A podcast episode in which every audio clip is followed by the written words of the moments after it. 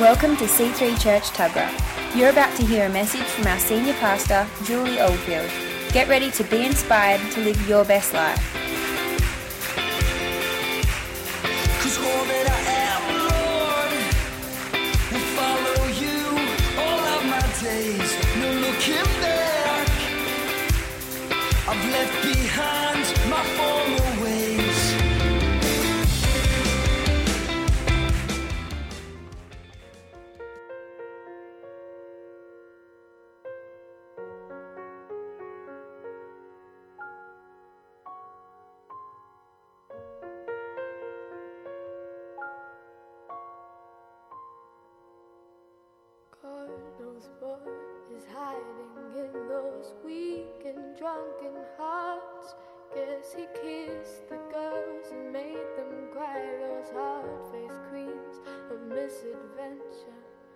God knows what is hiding in those weak and sunken lines.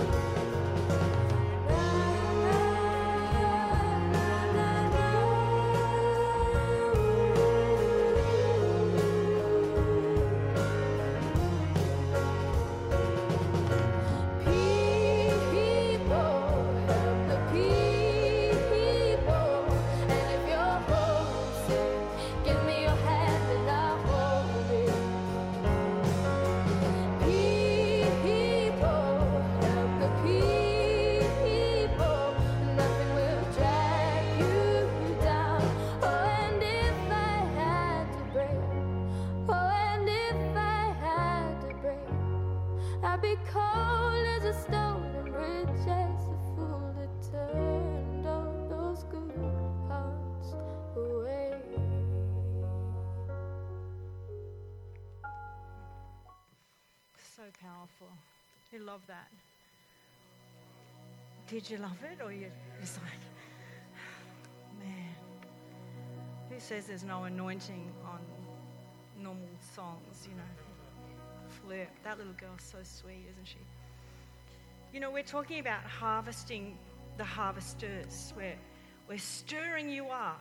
We're trying to get inside of your head and inside of your heart and inside of your soul to say, that there is a world outside these four walls. Every day that you're walking past people, every day there are people that you are sitting next to on bus stops. Every day there are people in your workplace that you just pass by that literally are crying out on the inside. You know, I spoke last week about that every one of us, before we were formed in our mother's womb, Psalm 139 says that there was a story that was written about us by God. It said, Every day of your life was written in my book before one of them came to be. And when we're born into this world, there is a war that is over that little baby, that child growing up, where the enemy wants to smudge out and confuse and put things over that story so that, it, that, that that child cannot read that story and not know the destiny that God has for their lives. He brings sin in, the enemy brings sin and he brings stuff and he tries to squash out that story. And what the blood of Jesus does when we're saved, when we accept Jesus as our Lord and Savior, the blood of Jesus comes and washes clean, washes clean our hearts and reveals the story that is written before we were formed in our mother's womb. And as we walk out our Christian lives, God is unrolling the scroll of our hearts and reading our story. And I shared last week how we have to be so open that before we can go out and reach the people and help the people, we need to know our own story. We need to be sure of who we are in Christ. We need to know that He loves us and that He has a plan for us and He is interested in us. And He's not interested in our stain and our sin because He's paid for that. He's interested in who we are as people. He's interested in who we are on the inside. And He wants every single one of us to fulfill and walk that out on the earth to be the very best that we can be to walk out that actual story upon the earth. Amen? Yeah. So if you want to hear that uh, sermon that I preached last Sunday night, it was really powerful, I think. You can go on to um, sermon.net or onto our webpage and listen to that on a podcast. But in 1 John it says this. 1 John 4:35 Do not say 4 months more and then the harvest. I tell you, now listen to this open your eyes. I tell you, open your eyes and look at the fields. They are ripe for harvest. They are ripe for harvest. I don't think I've ever seen a time in the time that I've been a Christian, probably 32 years now, I have never known a time where people are more open and more ready and more willing to listen and more searching. You see, every single person that you walk past in the street, like in that video, every single person you come into contact with has a story that they're searching for. They're searching for what God has written about them. They're searching for their story. Their cry of their heart is Does anybody know who I am?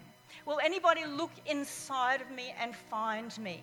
I go through life like a robot. I go to work, I come home, I, you know, I might be with the wife, I might with kids, I might with my friends, I might go out, I might get drunk, I might party, and I might pretend that I'm having fun, and I might pretend that my life is all together. But inside, Inside, I know that I'm not living the story that was written about me. Because inside each one of us, there's that essence of knowing there's something I'm not fulfilling. There's something about me that hasn't been discovered yet. There's something inside me that, that I don't know. There must be something out there. There must be something. There must be, there must be a God. I remember when, when you know, I was raised as a non Christian in a non Christian home. And I remember thinking as a child, you know, I remember thinking, I wonder if there is a God. I remember wondering if, if someone would, would talk to me about that. And my little friend took me to church. She said, Do you want to come to church with me? And I, I was about eight years old. I said, Oh, I'd love to go to church. Because in my little eight year old heart, I was wondering, Is there a God? Does he care about me? Does he know me? Does he think about me? Does he know what's inside of me? Does he understand the way I tick because other people don't seem to get it? And my little friend took me to church. It was, anyway, it was a Catholic church. And, you know, and everybody's coming down to have communion down to the altar, and the priest is putting the communion in their mouths. I didn't understand. I'd never been to church before. I didn't understand any of this. And I remember as a little eight year old child, so excited. I was going to, you know, I was going to meet with God maybe, and standing in front of the priest with my tongue out, like this. And he looks at me and said, Are you a Catholic? I said, I don't know. And he just went like this, like that, in front of everybody. And I'm like a little eight year old child, I just turned, well, God doesn't like me. That man told me God doesn't like me.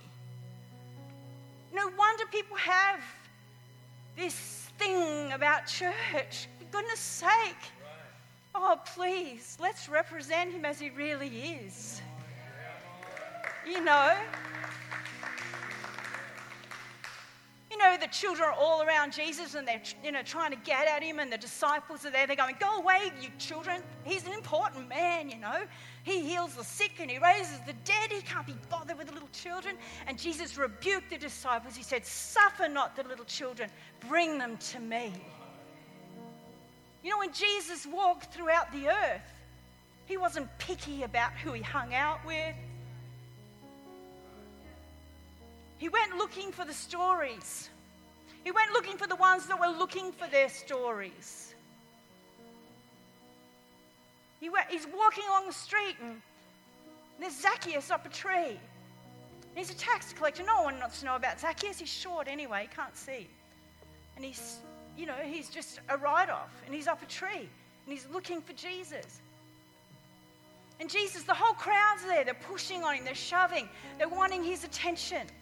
And in the midst of the crowds, Jesus looks and he looks and he, and he starts to read the Father. He's hearing the Father read somebody's story. Jesus said, I don't do anything unless I first hear the Father. And the Father's reading Zacchaeus' story, and Jesus checks in. Oh, he said, You. No, he didn't say, Repent, thy sinner, and come down out of that tree and pay some penance for thy sin and go to the temple and sacrifice three goats, whatever. You know, like, he says, Hey, I'm going to have dinner at your house tonight.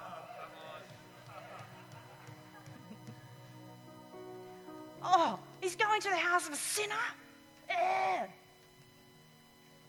And he doesn't go into the house and start telling all the sinners around him. He's got tax collectors, he's probably got prostitutes, got all kinds of people around him, eating a meal with them. The Son of God, eating a meal with these low lives. And he's sitting there. And he, and he, and he just he just begins to tell a story. He finds a way. He finds he finds common ground. He finds a way in. He tells a story. And in the story, Zacchaeus hears his story. In Jesus' story, he hears his own story. And he says, I'm going to give all the money back. I'm going to give it all. Jesus didn't have to tell him to repent. When he realized that someone saw him, when he realized that somebody knew his story, when he realized that there was one who knew his dealings but was not judging him, he was eating a meal with him, then he repents. See, it's the kindness, it's the kindness of the Lord that leads us to repentance. And outside these walls, every day in your life, there's Zacchaeus climbing up trees, trying to find, climbing up different religions, trying different things, going to the gym, thinking that's going to make me feel better, trying a new diet, going to a psychic, trying anything. Somebody's got to tell me my story. I know I have a story. Someone needs to tell me my story. Mm-hmm. so beautiful. What we have inside of us is so beautiful. We have the greatest gift inside of us to give away. We have the love of God. Why? Why are we why are we so worried about giving the greatest gift away?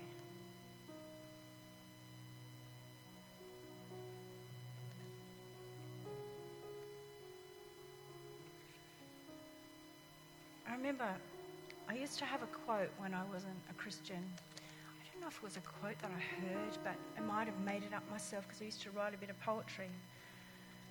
But I used to say it all the time I have so much love to give, but I have yet to find a world to give it to. And the amazing thing was, when I met Jesus Christ, and when his eyes blazed inside of me and found me on the inside, when he looked at me and my story came to the forefront of my life and he called me forth, when he looked into my eyes, it was as if my eyes were opened and I could see for the first time the world through his eyes and not my own. Do you remember? Those of you who are born again in the room, and if you're not, I'd love to lead you in a prayer shortly. But do you remember when you first had your eyes opened, what it was like? Everything just looked brighter. Everything seemed to make sense. It's just, it's called being born again. And what Jesus wants us to do, as he says, don't say three months more, four months more, and then the harvest. Open your eyes. He's not asking you to open your eyes. He's asking you to open his eyes in you. He's asking you to open his eyes inside of you. He's asking you to stop looking out of your natural eyes, walking past people on the street every day, sitting on a bus stop, looking them up and down, thinking they smell, thinking that, you know, they would never listen to me if I tried to talk to them about God. Look at them, they're completely shut down. See, because we're looking with natural eyes. But He has given us spiritual eyes to see a spiritual condition of the human heart.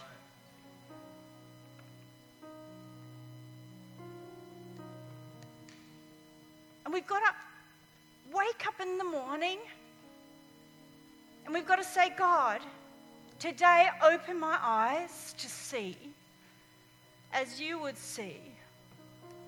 And then, God, give me situations where when I see that there would be doors that would be open into lives. And then give me wisdom and revelation on how to walk through that door with grace and integrity and gentleness and kindness and goodness the way you would.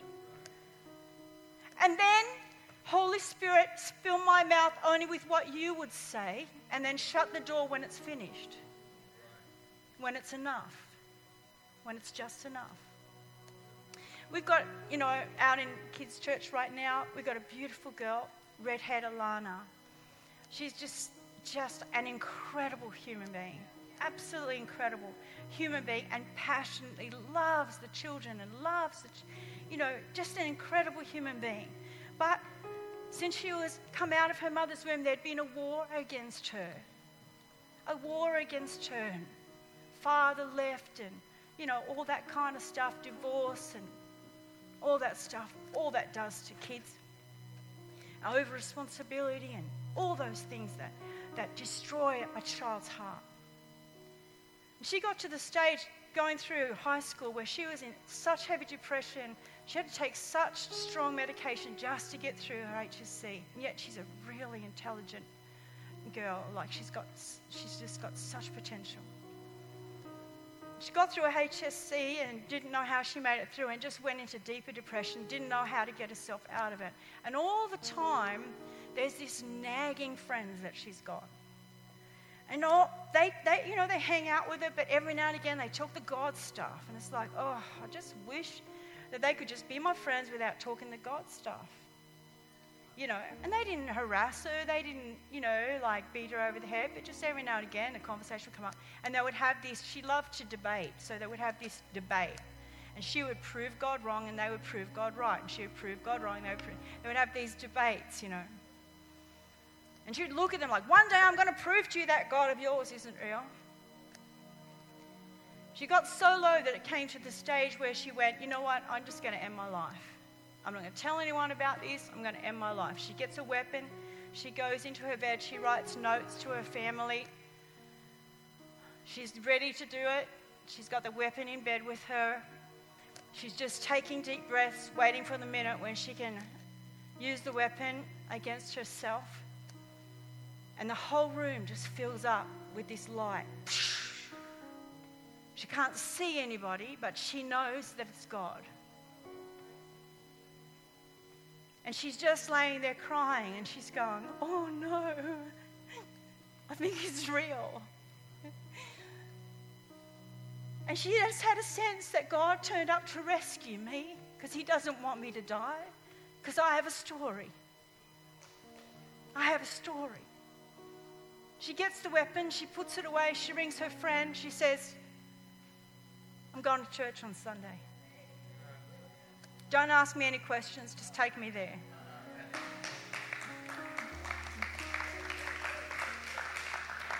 See, they didn't have to have the right words. They just needed to open a door that the King of Kings and the Lord of Lords and the mighty God could intervene in a life. They were the life source, they were the connection between heaven and earth.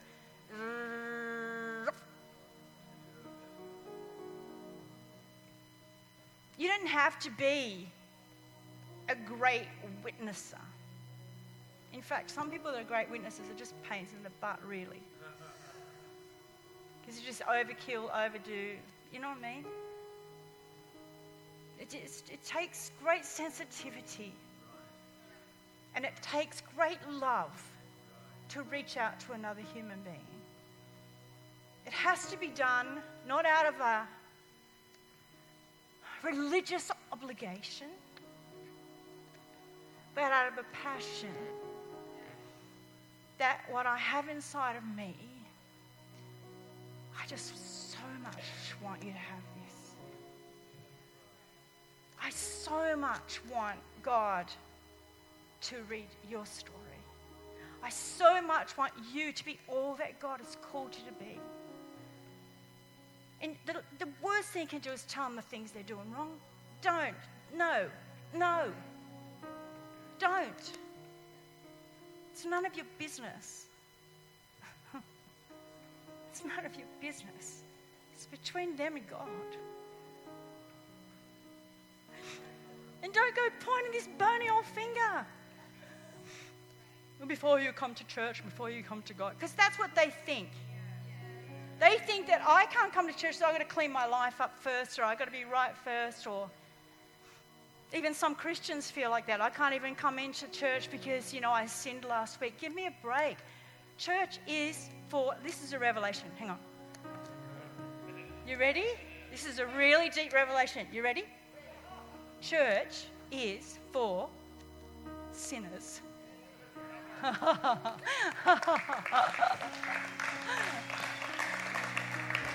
no saints around here. Just a lot of sinners saved by grace. Amen.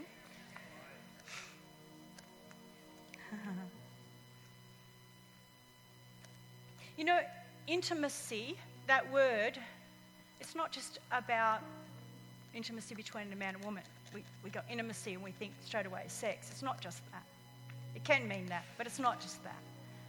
Intimacy, that word, if we break it down, it says, Into me you see. Intimacy. Into me you see. Do you know how powerful it is?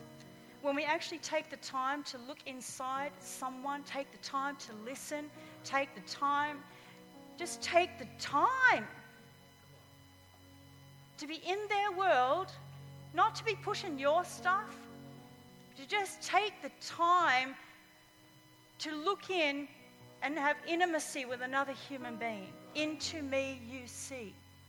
And you'll find if you can get that, their hearts will open up to you. They will build trust where they will allow you to speak into their lives. Because you've earned trust, because you're trustworthy with their treasures, with their pain, with their hearts, which are precious unto God. Last week I got to go into um, Dale College, which we, we, we support as a church. It's a, it's a college for um, girls and dads, mums and dads, that are like 15, 16, 17, around that age group, that have to leave school because they're pregnant or they have children. And they can't continue with their education because there's nowhere for them to put their babies. So we're supporting this ministry that actually um, have, oh, it's incredible the facilities they have now. They now have um, 44 students in that school, one, one dad and 43 mums young people who would not have been able to go to school um, if it wasn't for this ministry. And they're able to do year 11 and 12 and finish their HSC, and they're able to take their babies to school and their children to school. And we have a creche, they have a creche and everything there where they look after the kids and they provide all of this. And it, it basically, the kids, the students hardly pay a cent. It's just, it's just amazing. It's just amazing. And so, you know, Marjorie, who's the head teacher there, asked me would I come in because there was a whole influx of new girls and students that had come in. And, um, you know, she wanted me to just break ice. She said, You know what you do in church, Julie? Can you come and do that there? you can just sing a song if you want, anything, just break through for me. And so she said, We're doing a songwriting module where we have to look at a song and break it down. So, can you come and do that? I said, Oh, I'd love to do that. I would just be so keen to do that. So, I called Beck and said, Beck, the song God's put in my heart is Bridge Over Troubled Water. Now, when I say that, you know, there's probably only a few people in the room that actually know that song. Probably have you know that song, Simon and Garfunkel. Oh, it's heaps. Okay, so Bridge Over Troubled Water is a song literally that they actually wrote about Christ laying down his life, but they're not Christians. And it talks about, you know, when you're weary, feeling low, when tears are in your eyes, I'll dry them all. I'm by your side when times get rough and friends just can't be found. Like a bridge over troubled water, I will lay me down. And then it talks about um, sail on, silver girls, sail on by. Your time has come to shine. All your dreams are on their way. See how they run. Oh, if you need a friend, I'm standing right behind. Like a bridge over troubled waters, I will lay me down.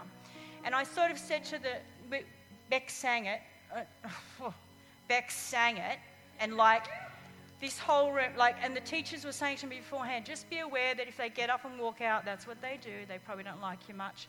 And they will just get up and walk out, and that's okay. They're allowed to do that if they don't like what you're saying. It's, okay, great. Um, so, so Beck sat, I got up first and I said, we're going to deconstruct this song. This is the song I've chosen. I'm going to get Beck to sing it, and then we'll talk about it. And Beck played piano and sang it, and the whole room was just like, the whole room. I'm talking teachers, students. You could hear a pin drop. The anointing that broke in, the love that broke into that room, because God had used a vessel, a broken vessel, that He had rescued, put back together, and knew how these girls felt. And the, what came in that song, what came out of that song was her heart to say, You've got a story. People, help the people. You know, she was there doing it. And, you know, and I was so glad that I got her to sing it. And then I deconstructed the song and talked about it.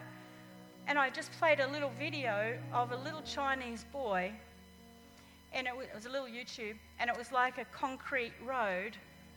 And in the concrete road, there was a big piece of the road that was missing. And him and his little sister came up to the edge of this concrete road and they were trying to see how they could get across. And the little boy was trying to jump over and trying to pull his sister. It just wasn't working. And his little sister's about three. And he just lays out across this concrete road, and his little sister crawls across his back to get across the other side. And of course, there wasn't a dry eye in the place when they watched that. And then I just explained to them in layman's terms. I wasn't there to tell them what they're doing wrong, but I said, there's three things I want to bring out in this song. Number one, we're talking about laying down, people laying down their lives so you can walk on their backs. Number one, I want to talk about you girls, you dads. You have laid down your lives so that your children could walk across your backs. You could have chosen the easy way out. You could have aborted your children. But I want to tell you, you think that we're the church and we're going to judge you and that God's going to judge. I want to tell you this we applaud you. We're clapping you. We're telling you you're amazing because you are brave. And if you're that brave about having babies at your age and becoming mums and dads and still going to school, what are you going to do in the future? My God, the future's just before you. And then I talked about the teachers laying down their lives so they could walk across their backs into their future. And then I talked about Jesus Christ laying down his life so they could have all that he had called them into. But I didn't major on preaching to them. I told them they were magnificent. I told them they were wonderful. I told them they had stories to tell. I told them they had lives to live and, they, and, and they're brave and they're wonderful and they're amazing and they're going to make it. And you know, there was not a dry eye in that place when Beck sang that song again. In fact, the teachers were nearly convulsing. it was like, I undid the, we undid the whole place, Beck, didn't we? And then they're saying, Can you come back, miss? Can you come back? Can, Beck, can Beck come back and just play piano? This one girl said this. Can she just play that piano while we're doing our schoolwork? Because I feel like I can concentrate when she plays. I feel like I can think. Oh man, it's not so hard. Don't make it so complicated. Don't make it so, I've got to go out, and I've got to witness. Got my Bible. I've prayed up, I've fasted and prayed. Now, who can I get? Who's going to get it today? You know, come on.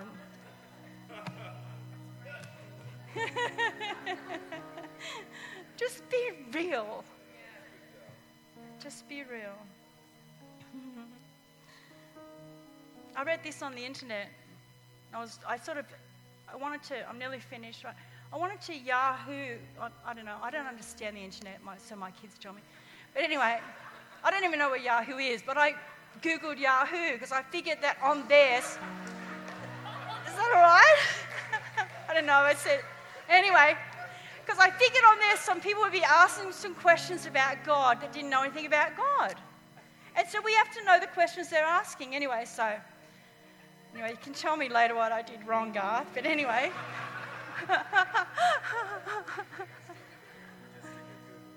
oh, don't go to Yahoo. Google is a search. Okay, they're both search engines. Anyway, teach me later. But anyway, I discovered something anyway. I found this from a guy who was asking questions about God. And I just pressed in religious questions. That was a good place to go. Oh my God, there were some hairy ones in there, I'll tell you. But anyway, I found this. It says, this is from a guy. I feel depressed every day when I wake up. I really feel like crap every time I look in the mirror. Hell, I keep my head shaved just so I look different. I really don't think I can feel better. I waste my days going to a community college every day and and I can't act anything else but remote.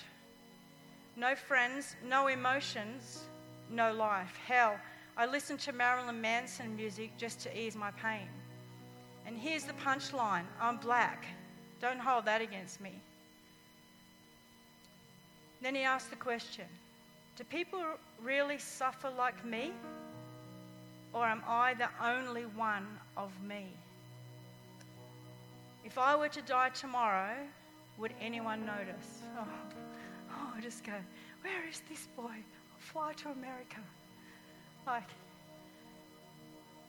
see, when we look at people through natural eyes, we're not going to hear that. See, he just says he goes through the motions, he puts on the brave face, he goes to his job, he goes to his community college.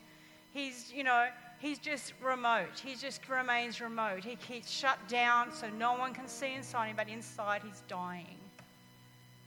And he's asking the questions on the inside of him Do people really suffer like me, or am I the only one of me? And if I were to die tomorrow, would anyone even notice?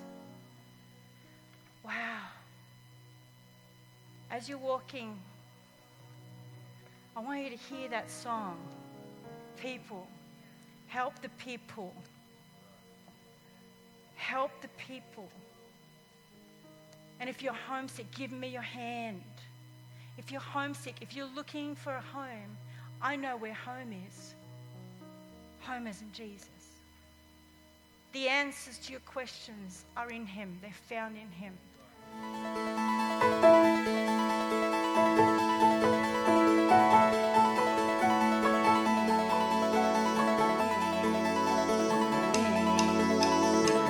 We hope you enjoyed listening to this message.